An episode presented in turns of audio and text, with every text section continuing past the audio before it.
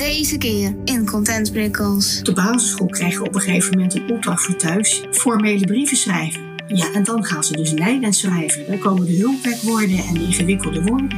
En dus het is heel gek dat ze dus kinderen iets gaan leren op school. Wat je misschien later weer moet afleren. Mijn naam is Marit. En in deze podcast leg ik uit hoe jij als ondernemer en contentmaker toegankelijke content simpel kunt inzetten. Zodat iedereen begrijpt wat jij de wereld wil vertellen. Dit is Content Prikkels. Welkom eh, Anita, leuk dat je te gast wilt zijn in mijn podcast. Ja, dankjewel voor de uitnodiging. Hartstikke leuk. Zou je eerst kort even iets over jezelf willen vertellen? Wie ben je? Wat doe je? Nou, je hebt wel eigenlijk al voorgesteld, uh, Anita van der Bos. Ik ben senior jurist bij de Consumentenbond. En ik werk daar met heel veel collega's, ruim 200. En dat zijn zeker niet allemaal juristen. We zijn met een klein clubje juristen aan consumentenrechtsvraagstukken. En dat uh, kan gaan over het beantwoorden van vragen van consumenten die te ingewikkeld zijn voor de collega's die ons, uh, bij ons aan de telefoon zitten. En eerste lijns vragen beantwoorden.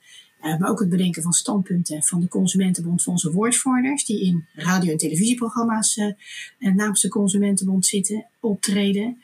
Uh, tot het adviseren van uh, uh, collectieve claimprocedures, waarin de consumentenbond opkomt voor een hele grote groep consumenten. en alles ertussen. ik werk ook verder samen met collega's aan het schrijven en aanpassen van tweezijdige algemene voorwaarden. Nou, daar komt al een beetje dat schrijven van begrijpelijke teksten naar voren. Want een van de speerpunten is om die opnieuw te onderhandelen en in begrijpelijke taal op te schrijven of om te zetten. Ja, en daarnaast ben ik dan nog zelfstandig ondernemer. En uh, zo kennen wij elkaar. Ik schrijf juridische documenten in begrijpelijk Nederlands.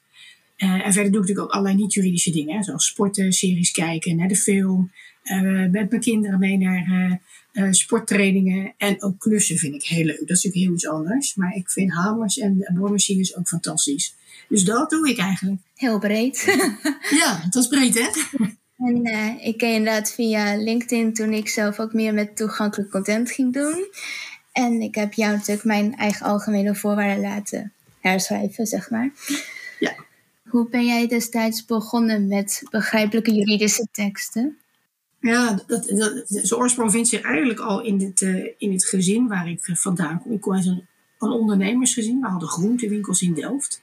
Dus ik kom niet uit een gezin waarin allemaal uh, gestudeerde mensen uh, leven. Dus bij ons werd thuis tijdens de lunch, dat heette dan bij ons gewoon tussen de middag, uh, gesproken over veilingprijzen, over de winkels, over groente, over fruit, over alledaagse dingen. Dus wij praten ook thuis in gewoon Nederlands. en mijn plan was eigenlijk toen om de groente over te nemen. Maar omdat, mijn, omdat ik ja, toch iets beter met mijn hersens overweg kan dan met mijn handen, zeiden mijn ouders, doe dat maar niet. Dat is heel hard werken, ga jij maar iets met je hoofd doen. En via omweg ben ik uiteindelijk deeltijd rechten gaan studeren in Leiden. En nou, daar schrok ik me lam van de ingewikkelde jurisprudentie, en wetteksten en alle andere literatuur. En om voor mezelf dan begrijpelijk te maken, ben ik samenvattingen in mijn eigen woorden gaan schrijven. En dat deed ik ook met al die uitspraken. Uh, dus het schrijven van juridische teksten in begrijpelijk Nederlands is nou, rond mijn 18e, 19e. Dus al ontstaan uit mijn eigen opbegrip en het idee van, nou ja, dat kan natuurlijk veel duidelijker en makkelijker. En uh, die juridische teksten in begrijpelijke taal ben ik sindsdien altijd blijven doen. Ik ben dat nooit meer anders gaan doen. Ook toen ik de advocatuur inging, uh, ben ik gewoon begonnen met het schrijven van processtukken en brieven aan andere advocaten en cliënten in gewoon Nederlands. Daar keken natuurlijk collega's hartstikke vreemd van op. Dat ging wel eens flink met de rode pen. Maar ik zeg altijd maar, de aanhouder wint. Uh, dus er was wel even een potje overtuigen voor nodig om ze te laten inzien dat het veel duidelijker en praktischer is om processtukken en brieven in begrijpelijke taal te schrijven.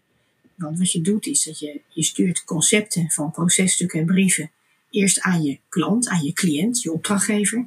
Maar 9 van de 10 keer zijn natuurlijk geen juristen. Die begrijpen helemaal niet wat je opgeschreven hebt. Ja, en dan gaan ze bellen. Wat bedoel je precies? Leg eens uit. Uh, of er komt geen feedback op. Die mensen zijn lam geslagen. Die schrikken zich wild van de ingewikkelde teksten. In ieder geval moet je dus gaan uitleggen wat je ermee bedoelt. En dat kost uiteindelijk veel meer tijd dan het uh, meteen duidelijk opschrijven. En het is ook een, een ontzettend misverstand dat rechters en ook andere advocaten alleen maar juridisch ingewikkeld geschreven processtukken willen lezen en beoordelen. Want dat kost hen ook ontzettend veel tijd. Dus het is eigenlijk uit, uit nood geboren, dat schrijven van begrijpelijke teksten. Ja, dus je was tijdens je studie al bezig met alles begrijpelijker maken voor jezelf. Ja, klopt. Ja, hele kasten vol destijds. Ja, wel met, met de computer, maar ik had multomappen vol met uitgeprinte samenvattingen staan. In begrijpelijke taal. Ik had ze eigenlijk moeten bewaren. Dat had toch een leuk, uh, leuk boek opgeleverd, maar ik heb ze niet meer. ja, maar eh, de, de juristenstudies zijn dan nu nog steeds zoals toen, toch? Ja, ja klopt. Het is natuurlijk wel bij de rechtspraak hè, dat, eh, dat ze daar al jaren bezig zijn om uh, rechters te leren schrijven in begrijpelijke taal. Dus zodat uitspraken begrijpelijker worden. Ze hebben ook de, de klare taalbokaal die ze jaarlijks uitreiken aan de meest begrijpelijke uitspraak. Maar dat is maar een klein groepje volgens mij dat daar heel bedreven in is. Het is nog niet een verplichting om uitspraken in begrijpelijke taal te schrijven. Dus die vind je ook nog niet heel erg veel als je op rechtspraak.nl kijkt. Dat is jammer. Maar goed, daar beginnen ze. Dus als die rechters dat nou willen, dan hoop je dat dat ook doorcijpelt naar de advocaten die processtukken schrijven. Dat ze ook gedwongen worden ergens om in begrijpelijke taal te schrijven. En het wordt ook volgens mij al steeds meer een onderdeel van ook de beroepsopleiding in de advocatuur. Dus naast het, het leren pleiten en de, de gewone tentamens die je nog een keer moet doen over procesrecht, uh, komt het volgens mij ook wel steeds meer in dat ze ook uh, taaltrainingen krijgen. Dat is wel de bedoeling. Maar het is nogal lange weg, helaas. Ja, want het begint natuurlijk bij de mensen die van de studie komen, als die ook alleen maar ingewikkelde dingen gaan doen. Klopt. En die leren dit vaak weer van, uh, van het patroon. Hè? Dat is iemand die, uh, die zeg maar, jouw, jouw begeleider wordt tijdens je beroepsopleiding voor de eerste drie jaar. Uh, dan ben je natuurlijk nog advocaat in opleiding, zoals ze dat noemen. En uh, ja, die heeft toen de tijd niet anders geleerd dan ingewikkeld opschrijven. Ja. Je ziet, gek genoeg, je ziet het ook wel weer bij mijn kinderen op school. Nou, is mijn oudste al, al twintig, de jongste zit in de brugklas. En ik weet wel dat op de basisschool krijgen we op een gegeven moment een opdracht voor thuis. We gaan formele brieven schrijven. Toen dacht ik, wat is dat nou? ja, en dan gaan ze dus leidend schrijven. Dan komen de hulpwerkwoorden en de ingewikkelde woorden. Ja. Dus het is heel gek dat ze dus kinderen iets gaan leren op school. Wat je misschien later weer moet afleren. Omdat we eh, nou ja, straks misschien wel verplicht zijn om in begrijpelijke taal te schrijven. Dus dacht ik, wat is dit nu weer? Nu moet, gaat hij iets leren wat, wat ik hem eigenlijk zou willen afleren. Of waar hij helemaal niet aan moet beginnen, verdorie. Ja. Nee, dat zeg ik ook wel eens tegen ondernemers waarmee ik werk, bloggers uh, of gewoon de ondernemers die een tekst schrijven zelf. Je gaat heel snel zakelijk en afstandelijk schrijven en inderdaad uh, de passieve vorm. Er wordt iets geschreven, zeg maar. Ja. Terwijl je ook kunt schrijven, ik schrijf dit.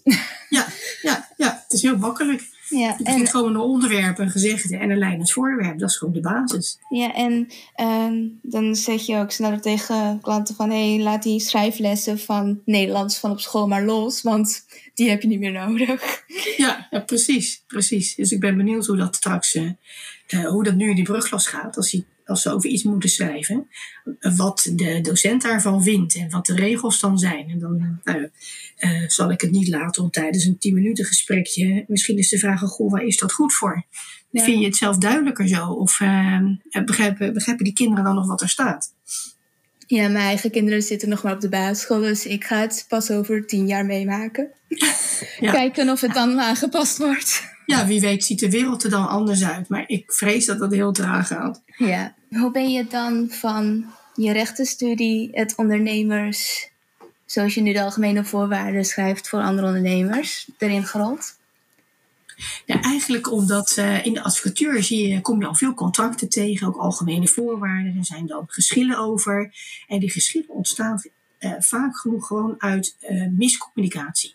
Het is gewoon niet duidelijk wat er staat. Dus de ene partij leest er dit in en de andere partij leest er iets anders in. Daar ontstaat dan een geschil over.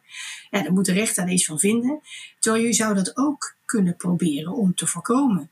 Door uh, het gewoon duidelijk op te schrijven. Zodat je precies van elkaar weet wat je hebt afgesproken en wat je van elkaar verwacht.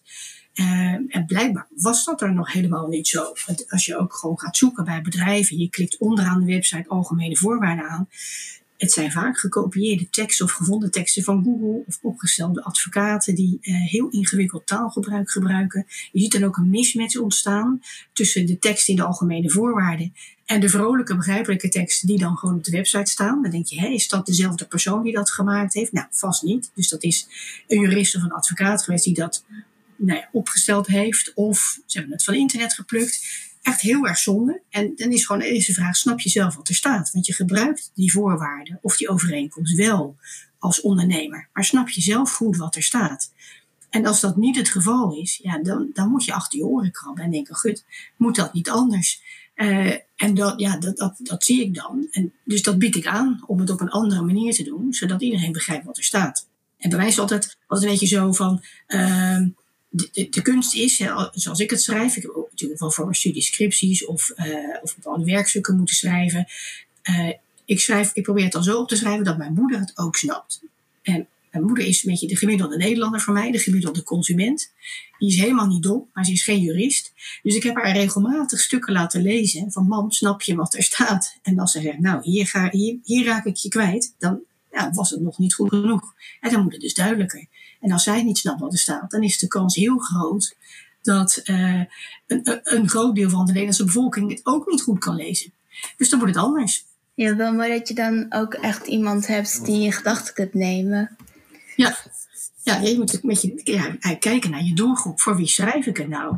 Uh, en het is ook, ook op zich een, een, ja, een misverstand dat ook professionele partijen uh, het bijna een soort kunst van hoe kan ik het zo ingewikkeld mogelijk opschrijven. En dan is maar de vraag, snappen die dan op een gegeven moment nog wat ze hebben opgeschreven? Dan ga je in hele uh, juridische begrippen uh, verzanden als redelijkheid en billijkheid. Ja, daar kun je alles wel onder gooien. Maar wat is dat nou precies? En wat wil je nou precies dat de ander doet? En dat kan gewoon veel duidelijker. En heb je vooral vanuit je onderneming dan nog uh, andere teksten gedaan, of vooral de contracten, overeenkomsten, de algemene voorwaarden? Uh, even denk ook wel, ja, het zijn wel vaak natuurlijk overeenkomsten, maar het varieert van, uh, van overeenkomsten van opdracht tot ook gewoon arbeidscontracten. Dat is natuurlijk een heel andere tak van sport in het recht. In het recht. Um, maar ook um, bijvoorbeeld van woningcorporatie eh, de huurvoorwaarden. Is ook weer een heel ander rechtsgebied. Dus het is wel steeds een uitdaging om dat te doen. Maar het houdt niet op bij het schrijven van juridische tekst. Het is ook het uitleggen ervan. Voor bij de Consumentenbond hebben wij, zoals dat uh, zo mooi heet, de tone of voice. En dat is hoe wil je uh, begrepen worden door je doelgroep. En de doelgroep, dat zijn consumenten. Dat is eigenlijk nou ja, iedere Nederlander. Dat zijn niet alleen de leden. Uh, dat zijn ontzettend veel verschillende leeftijdsgroepen. Dus je probeert daar een middenweg in te vinden. Dat iedereen snapt wat er staat. Uh, en nu hebben we dat wel een beetje voor elkaar op de website. Er zijn allemaal trainingen voor. Uh, maar specifiek voor de juridische teksten. Voor, en dat varieert van cookieverklaringen, privacyverklaringen, contracten. Ehm, noem maar op. Dat hadden we nog helemaal niet. Um, en dat vind ik heel leuk om dat uit te leggen. Dus we hebben toen een, nou ja, een, een, begrijpelijke teksten op juridisch gebied voor de tone of voice ontwikkeld. En, en die heb ik nu een paar keer gegeven. Dus dat is ook heel leuk om samen met collega's te discussiëren. Hoe kunnen we dit samen uh, duidelijk opschrijven? Uh, en hoe kunnen we het ook voor elkaar krijgen dat we straks de contracten die de Consumentenbond aangaat met derde partijen ook begrijpelijk schrijven. Dat betekent dat je dus uh, zoveel mogelijk contracten zelf moet gaan schrijven. en dat is een hele uitdaging. En ben je naast begrijpelijkheid ook nog met andere dingen op vlak van toegankelijkheid bezig? Ja, ik probeer wel uh, te kijken, bijvoorbeeld mijn eigen website. Daar maak ik niet superveel gebruik van, maar ik ben wel specifiek met een partij in zee gegaan die de website heeft gemaakt die ook uh, let op de toegankelijkheid. Dus als het goed is, heb ik een toegankelijke website, zoals dat heet, die even aan de vereisten voldoet.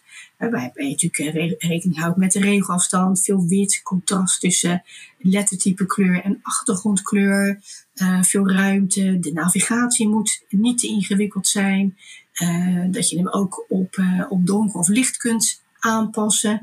Dus op die manier probeer ik ook ervoor te zorgen dat niet alleen de teksten duidelijk zijn, maar dat ook uh, nou dat het makkelijk zoeken is op de website. Um, en je merkt bijvoorbeeld bij Consumentenbond, dat is natuurlijk zo'n uitgebreide website. Uh, daar moet je natuurlijk oppassen dat er op een gegeven moment zoveel op staat en zoveel te zien is op de website, dat het niet meer te vinden is. Dus dat probeer ik wel. En als uh, ondernemer heb je dan ook veel klanten die echt specifiek voor jou kiezen vanwege de begrijpelijke taal? Of ja. gewoon omdat het makkelijk is? Of... Nee, echt wel heel specifiek voor de begrijpelijke taal. Want uh, je kunt natuurlijk uh, heel goed gewoon bij een advocatenkantoor of bij een brancheorganisatie waar je misschien lid van bent, de algemene voorwaarden gebruiken. Of misschien zijn er nog meer diensten die ze aanbieden. Hè. Allerlei type contracten. Je hebt ook van die AI-programma's die voor jou een soort invulmodel maken. Maar die zijn gewoon gebaseerd op wetteksten of op uh, ja, je bepaalde eh, modellen voor de rechtspraktijk. Die herken ik dan wel. Dus ik zie, oh, ze hebben die modellen gebruikt. Er is niks mis mee, maar die zijn natuurlijk niet leesbaar. Dus je merkt wel, dat vraag ik wel altijd, goh, waarvoor kies je voor mij? Uh, ben je echt op zoek naar uh, begrijpelijke juridische teksten of niet? En dan is altijd eigenlijk altijd ja. Wat ze ook wel vaak willen is van ja, we hebben de overeenkomst al laten opstellen door onze vaste jurist of advocaat. Uh, dus die klopt juridisch wat ons betreft. Dus nou, prima. Uh, en dan moet ik hem alleen maar vertalen naar begrijpelijke taal. Dus dan hoef ik hem niet meer op te stellen. En dat is ook prima. En dan geef ik wel het duidelijk aan. Ja, dan let ik ook niet meer op of die juridisch ook echt klopt. Dan ga ik ervan uit dat jullie dat gecheckt hebben. Tenzij ik echt een loei van een fout zie, dan zeg ik het natuurlijk wel. Maar uh, ja, dat heb je voor de rest natuurlijk met de advocaat uh, geregeld. En dan ga ik hem alleen omzetten. En dat is heel leuk om te doen. En wat voor dingen kom je tegen bij andere ondernemers um, als het gaat om algemene voorwaarden en wat voor missers er soms zijn? Hele ingewikkelde termen, uh, juridische termen, het, eigenlijk het overschrijven van wetsartikelen. Uh, en wetsartikelen zijn ook maar een kader, een, een, een uitgangspunt uh, waar invulling aan wordt gegeven door uitspraken van rechters. Dus met het overtypen van wetsartikelen ben je er helemaal nog niet. En gek genoeg, um, en dat vergeten bijvoorbeeld een heleboel ondernemers, vooral wat betreft algemene voorwaarden, staat het wel gewoon in uh, wet en regelgeving dat je moet zorgen voor begrijpelijke teksten. Ze moeten duidelijk zijn. Dus het is eigenlijk ook gewoon een wettelijke plicht om ervoor te zorgen dat de doelgroep, en dat zijn consumenten over het algemeen, gewoon begrijpen wat er staat. Dus je, je ontkomt er ook niet aan. Maar het zijn echt ja, hele ingewikkelde uh, zinconstructies, uh, tangconstructies, uh, zinnen van vijf, zes regels aan elkaar. Waarvan ik denk, nou gut, zet eens een punt of zo ergens. Of, en veel leidende vormen. dus met veel hulpwerkwoorden. Dat zijn, het zijn de, eigenlijk dezelfde fouten die gemaakt worden als in allerlei andere niet-juridische teksten. Alleen wordt het nog ingewikkelder als je begint te schermen met wetsartikelen en juridische termen. Die kun je er ook uitlaten door aan het begin definities op te nemen en uit te leggen wat het is. Um, en dan kun je op zich best daarna die juridische termen gebruiken, als je ze maar ergens even hebt uitgelegd wat je ermee bedoelt. Ja, een soort korte begrippenlijst eigenlijk. Ja klopt. Klopt. Want anders als je natuurlijk steeds een woord moet uitleggen. Of je geeft aan van wij, eh, voor dit ingewikkelde juridische woord gebruik ik een synoniem. Dus dit woord. En dan kun je voor de rest gewoon gebruik maken van het, uh, van het gewone Nederlandse woord in plaats van de juridische term. En heb je ook wel eens mensen die zeggen van waarom zou ik een tekst begrijpelijk schrijven? Voor wie zou ik dat moeten doen? Uh, ja, in ieder uh, ten eerste omdat je het wil, hè, maar het is vooral ook bedoeld om echt misverstanden te, te voorkomen. Als je iets onduidelijk opschrijft en je kunt het op veel, ja, veel verschillende manieren uitleggen. En misschien begrijp je zelf je eigen teksten niet eens, dat komt echt heel veel voor. Want vaak wordt nog gedacht, uh, als het maar juridisch eruit ziet en ook klinkt, dan is het vast goed. Nou, dat is maar de vraag. er zijn niet voor niks. Hè, de angst van ook juristen en advocaten is dat als ik hem nou begrijpelijk op ga schrijven, dekt het dan de juridische lading nog. dus daarom wagen heel veel juristen en advocaten zich er niet aan. Die zijn bang dat er dan misverstanden over ontstaan en dat ze dan dingen missen. Aan de andere kant, je krijgt nooit iets juridisch dekkend, want anders zouden er ook geen rechtszaken over zijn. Misschien zijn er juist wel veel procedures, omdat het zo onduidelijk en ingewikkeld is. Dus je doet het vooral om misverstanden te voorkomen. En voor de rest wil je ook, als het goed is, uh, uh, meteen uh, laten lezen wat je verwacht, wat je wil. Je wil, zeker als je een bedrijf bent en je verkoopt diensten of producten, wil je niet dat de lezer zich door hele ingewikkelde lappen tekst worstelt en eigenlijk niet begrijpt wat, wat hij nou moet doen. of hoe hij iets moet kopen, of wat hij kan bestellen, of ja, wat van hem of haar verwacht wordt. Dus ja, je, je, wil gewoon dat de lezer of je bezoeker, je potentiële klant, meteen weet waar het over gaat en wat hij kan doen of wat hij van je kan verwachten. En je doet het denk ik ook om gewoon tijd en geld te besparen. Uh, het, het, de kans dat uh, potentiële klanten of klanten je bellen van goh, uh, je hebt dit voor mij opgesteld of ik, heb, ik, ik lees dit op je website of in je folder. Maar wat bedoel je nou eigenlijk precies? Ja, dan bereik je misschien ook helemaal niet de juiste doelgroep. En als je iets moet, eindeloos moet uitleggen, kost je dat gewoon veel tijd. En tijd is voor ondernemers ook vaak geld. Dat is zonde. Ja, dat zag ik ook in een paar blogs van mij. Je kunt eindeloos heen en weer mailen over teksten. Ja. Bijvoorbeeld, terwijl je ook gewoon snel duidelijk informatie kunt geven op je website. En geen vragen krijgt, zeg maar. Precies, ja. Ja, en dat is, daar zijn we, ja, bij de Consumentenbond zijn we daar ook gewoon nog steeds mee bezig. Daar maken we steeds nog slagen in. Wat je, wil, wat je natuurlijk wilt, is dat uh, de nieuwsberichten of uh, alle andere informatie die je op de website zet, of de, de brievenhulp, uh, dat die brieven zo duidelijk zijn dat je daar geen vragen over krijgt. Want ja, de collega's die daar dan tussen aanhalingstekens last van hebben, dat zijn alle collega's aan de telefoon. Die hebben het dan razend druk. en dat is natuurlijk prima. Maar je kunt dat voorkomen en focussen op andere diensten en producten. Uh, als je van tevoren gewoon duidelijk bent en daar zo weinig mogelijk vragen over krijgt. En zijn er nog um, tips die je hebt voor ondernemers om uh, begrijpelijk te zijn? Nou ja, een heel eenvoudige tip. En die, die, die, eh, die, die geeft volgens mij bijna iedereen die uh, bezig is met B1 schrijven. Dus het schrijven op B1 taalniveau. Um, als je nu iets hebt getypt, uh, lees het eens hardop uh, aan een ander voor wat je hebt opgeschreven. En vraag dan eens aan die ander, leg, mij nou eens kort uit wat ik net heb verteld. En waar gaat het over? Nou, en lukt dat die ander nou niet? Nou, dan weet je in dat je niet zo duidelijk bent geweest. Dus dan, dan kan het uh, eenvoudiger. Um, of een andere tip is, vertel zelf nou eens eerst voordat je begint te schrijven, vertel een ander nou eens wat je duidelijk wil maken. En gek genoeg, als je gewoon praat, gebruik je helemaal niet die ingewikkelde leidende vorm. En ook uh, waarschijnlijk ook helemaal geen wetsartikelen bijvoorbeeld of uh, ingewikkelde juridische termen. Want zo praat je normaal gesproken helemaal niet met mensen.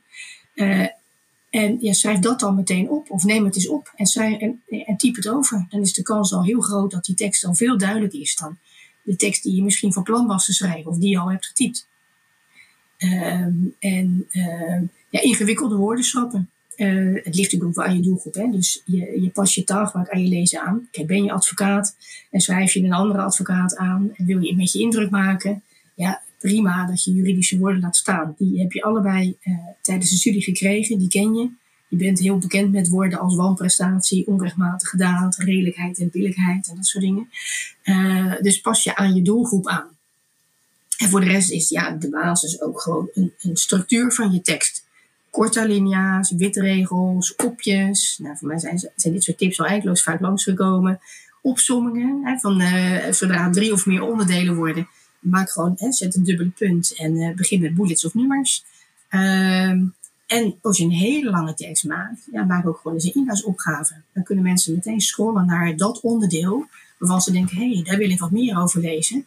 Zonder dat ze die hele lap tekst door, uh, door moeten akkeren natuurlijk. Ja, en daar helpen tussenkoppen natuurlijk ook weer bij. Ja, klopt. Ja. Ja, en inderdaad, waar we het net ook over hadden, uh, leg, leg gewoon, hè, is het gewoon niet te vermijden dat je een juridische term of een andere vakterm moet gebruiken. Uh, leg hem dan ergens in de begrippenlijst even uit. Dan kunnen mensen altijd even terug scrollen of terugbladeren om te zien van, oh ja, dit is het. En dan gewoon je verder lezen. en ja, heel, heel simpel ook, laat overbodige woorden weg. Denk aan, uh, ja, dat zijn de hulpwerkwoorden, de koepelwerkwoorden, zijn, worden, gaan, hebben, zullen. Uh, dat maakt het allemaal wollig en, en warrig en uh, ja, te lang. Die kun je over het algemeen sowieso schrappen. Ja, en zo kun je vaak kortere teksten maken die wel echt meteen de lading dekken. Ja, en, en, maar dat is het ook nog wel. Hè. Vaak denken, denken we mensen van, van ja, als ik nou begrijpelijk ga schrijven, dan ga ik het omschrijven, dan, uh, dan worden de teksten langer. Ja, de vraag is, is dat erg? Uh, is het erg als een tekst uh, een paar regels langer is, maar de mensen die ze lezen, je doelgroep, lezen, dat stuk tekst dat iets langer is in één keer en begrijpt meteen wat er staat? Of schrijf je een hele korte, ingewikkelde, lange zin die mensen twaalf keer moeten lezen, er uiteindelijk langer over doen en nog niet snappen wat er staat. Dus dat is ook een afweging. Ja, maar ik merk wel dat als je bijvoorbeeld heel veel hulpwerkwoorden schrapt en al die passieve constructies en die tankconstructies, zeg maar, al die comma's, dan worden de zinnen soms juist korter en uh, de, de, hele tekst wordt soms ook korter. En daar kan natuurlijk ook een korte angst in zitten van... hé, hey, help, mijn tekst is wel heel kort, wat moet ik nu? ja, als er alles in staat wat je wil zeggen, is je goed. Ja. bijvoorbeeld een, een, een, hele simpele zin. De brieven worden uh, u door ons kantoor opgestuurd. Ja, je kunt het ook zeggen, ons kantoor stuurt u de brieven. Nou, klaar. Ja. Het zijn meteen al minder woorden natuurlijk. Maar het is, het is lastig hoor. Uh, alle begin is moeilijk en je moet het blijven oefenen. Ik, ik, ik, heb natuurlijk nou ja, nooit geprobeerd ingewikkeld te schrijven. Dus ik ben er al uh, nou ja, zo'n 30 jaar mee bezig. En nog is het lastig om ook vooral teksten van een ander uh, om te zetten in een begrijpelijke taal, uh, zonder dat je informatie vergeet. Het blijft afwegen, overleggen uh, en vooral blijven oefenen. Dus het is niet iets wat, wat je in één dag leert. En het is volhouden. En zeker in organisaties is het echt een hele cultuuromslag als je dit wil proberen te doen natuurlijk. Ja, wat we natuurlijk eerder ook al zeiden, op school wordt het al soms nog ingewikkeld aangeleerd. Ja. Dus het is altijd weer een omslag om begrijpelijker te worden. Ja, en dan heb je natuurlijk binnen je, binnen je eigen bedrijf, binnen je eigen organisatie, heb je het voor elkaar. En dan moet je het nog naar buiten gaan brengen. Uh, en dan bots je ook weer tegen uh, de verschillen aan. Want als je natuurlijk een overeenkomst sluit, je stuurt een overeenkomst in begrijpelijke taal. En aan de andere kant zit een partij die een advocatenkantoor inschakelt en die kijkt erna. Die zegt, ja, maar dit, ja, nu mis ik toch wel de juridische termen. Ja, dan heb je toch weer een, nou ja, een potje te overtuigen. En heb je er weer wat te doen. Ja, weer een discussieslag te winnen. ja, precies. Ja, dan moet je daar weer mee aan de slag. Ja. En als mensen met jou uh, in contact willen komen of ook hun algemene voorwaarden en andere juridische teksten begrijpelijk willen krijgen, waar kunnen ze jou vinden? Ja, ik heb een website. Uh, www.regelrechtadvies.nl. Allemaal aan elkaar, allemaal kleine letters. En ik ben ook gewoon te vinden op LinkedIn. Dat gaat ook altijd heel soepel. Uh, en per mail. En de, mailadres staat natuurlijk ook gewoon op de website. Dat is info.regelrechtadvies.nl uh, En uh, ja, kunnen alles vragen. Uh, hartstikke leuk, prima. Ik wil ook dingen komen uitleggen. dus het hoeft niet meteen te leiden tot een opdracht of iets dergelijks. Maar of er gewoon eens over praten hoe dat gaat. Over discussiëren. vind ik allemaal prima. Maar ik ben als het goed is ja, gewoon goed bereikbaar, denk ik. Ja, nou, dankjewel voor het gesprek. Nou, graag gedaan. En dan nu naar de taaltip. In deze aflevering hadden we het al even over actieve en passieve taal. Denk bij passieve zinnen bijvoorbeeld aan werkwoorden met worden, zullen, kunnen. Allemaal hulpwerkwoorden in de zin die eigenlijk overbodig zijn. En vaak wordt er ook gezegd door. Hmm. Denk maar aan de post wordt bezorgd op maandag door de postbezorger. Of door de afdeling zal u een antwoord worden gestuurd. Dit soort zinnen kunnen veel actiever door alleen het belangrijkste werkwoord te gebruiken en zeggen wie iets doet. Denk maar aan de postbezorger bezorgt de post op maandag. Daar staat het enige werkwoord erin wat belangrijk is en dat is bezorgd. Of de afdeling stuurt u een antwoord. Dat is het enige werkwoord sturen dat erin verwerkt is. Probeer eens wat actiever te schrijven en kijk eens of in jouw zinnen zo min mogelijk werkwoorden staan.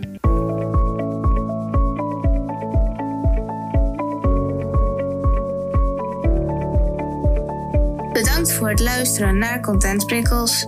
Wil je meer weten over aansprekende teksten, digitale toegankelijkheid en taaltips? Kijk dan op woordprikkels.nl en schrijf je in voor de tekst- en taaltips.